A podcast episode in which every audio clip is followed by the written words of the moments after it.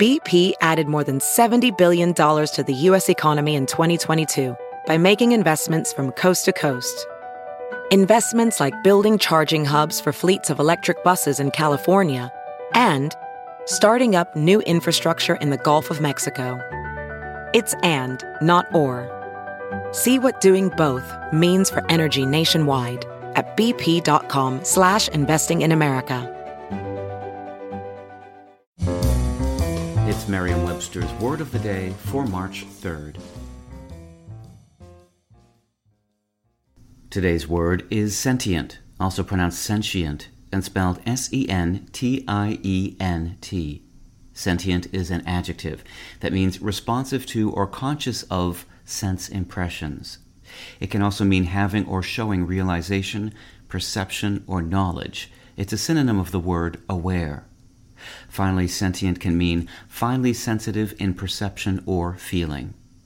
Here's the word used in a sentence from the New York Times by Mike Hale.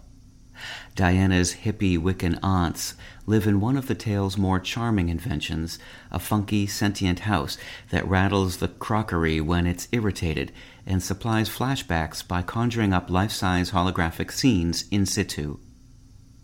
You may have guessed that the word sentient has something to do with the senses.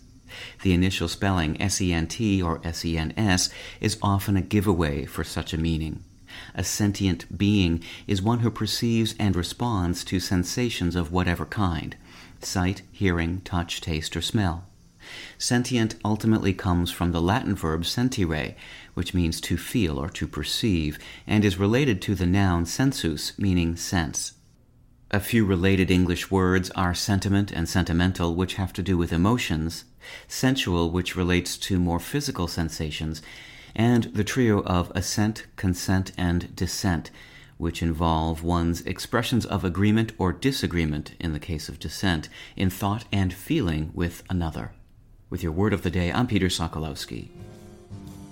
Visit Merriam-Webster.com today for definitions, wordplay, and trending word lookups.